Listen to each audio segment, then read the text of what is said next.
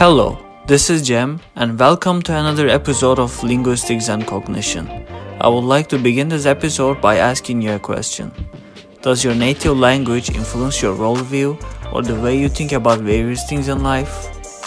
Today, we are going to explore linguistic relativity, also known as the Sapir-Whorf Hypothesis, which suggests that the structure of our language affects our cognitive processes, including perception, reasoning, and categorization. This hypothesis has generated much debate and controversy in the field of linguistics, psychology, and anthropology. To understand the Sapir-Whorf Hypothesis, let's begin with some basic concepts. Language can be viewed as a system of rules and symbols that enable communication between individuals and communities. Every language has its own unique features, including grammar, syntax, vocabulary, and sound patterns.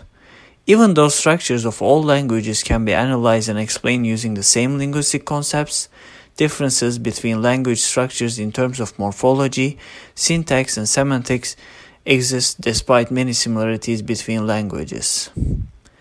Language, according to the linguist Edward Sapir, affects how we perceive the world. According to him, the structures of various languages vary, which affects how we think and experience the outside world. For instance, Sapir pointed out the absence of tense system in the Hopi language, which is spoken by the Hopi people of Arizona. Instead of a tense system, the Hopi language emphasized the temporal aspect of an event, with words indicating whether an event is ongoing, habitual, or completed.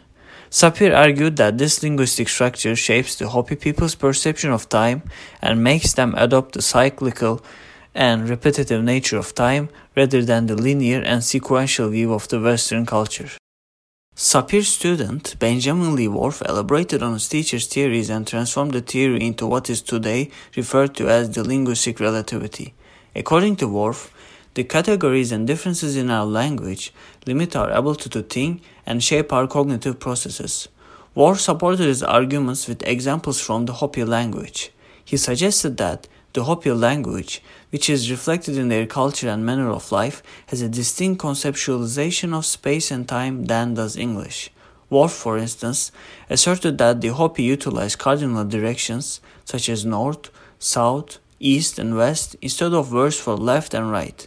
He hypothesized that Hopi speakers' conceptions of spatial orientation are influenced by this language structure, which results in a stronger sense of orientation and direction than in English speakers. The Sapir-Whorf hypothesis has sparked a lot of discussion and controversy, but it has also attracted a lot of interest and research. Let's examine some of the arguments in support of and against the idea in more detail.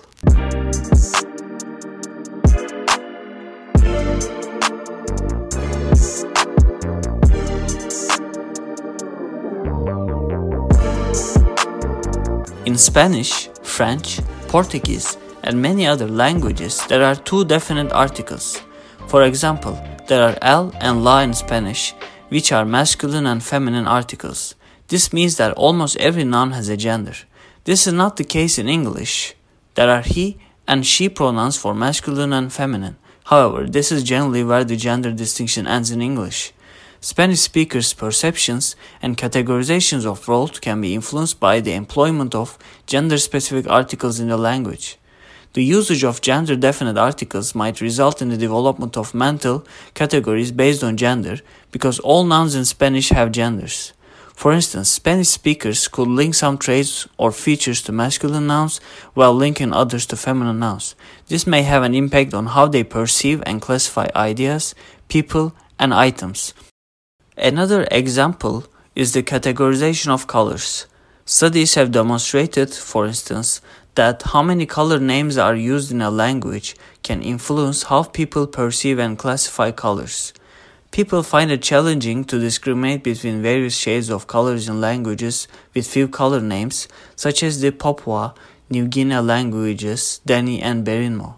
In contrast, people are better at differentiating between colors and have more extensive color categories in languages with a large number of color names like English and Russian. As a Turkish student studying in the U S, I have become aware of the relativity of language in different aspects. For example, when trying to explain a particular situation to my friends, I often think of a Turkish idiom that precisely captures this situation. However, because that idiom does not exist in English, I have to find another way to convey the same idea. Although my friends usually understand what I am trying to convey, there are certain concepts that cannot be precisely expressed without using a specific idiom.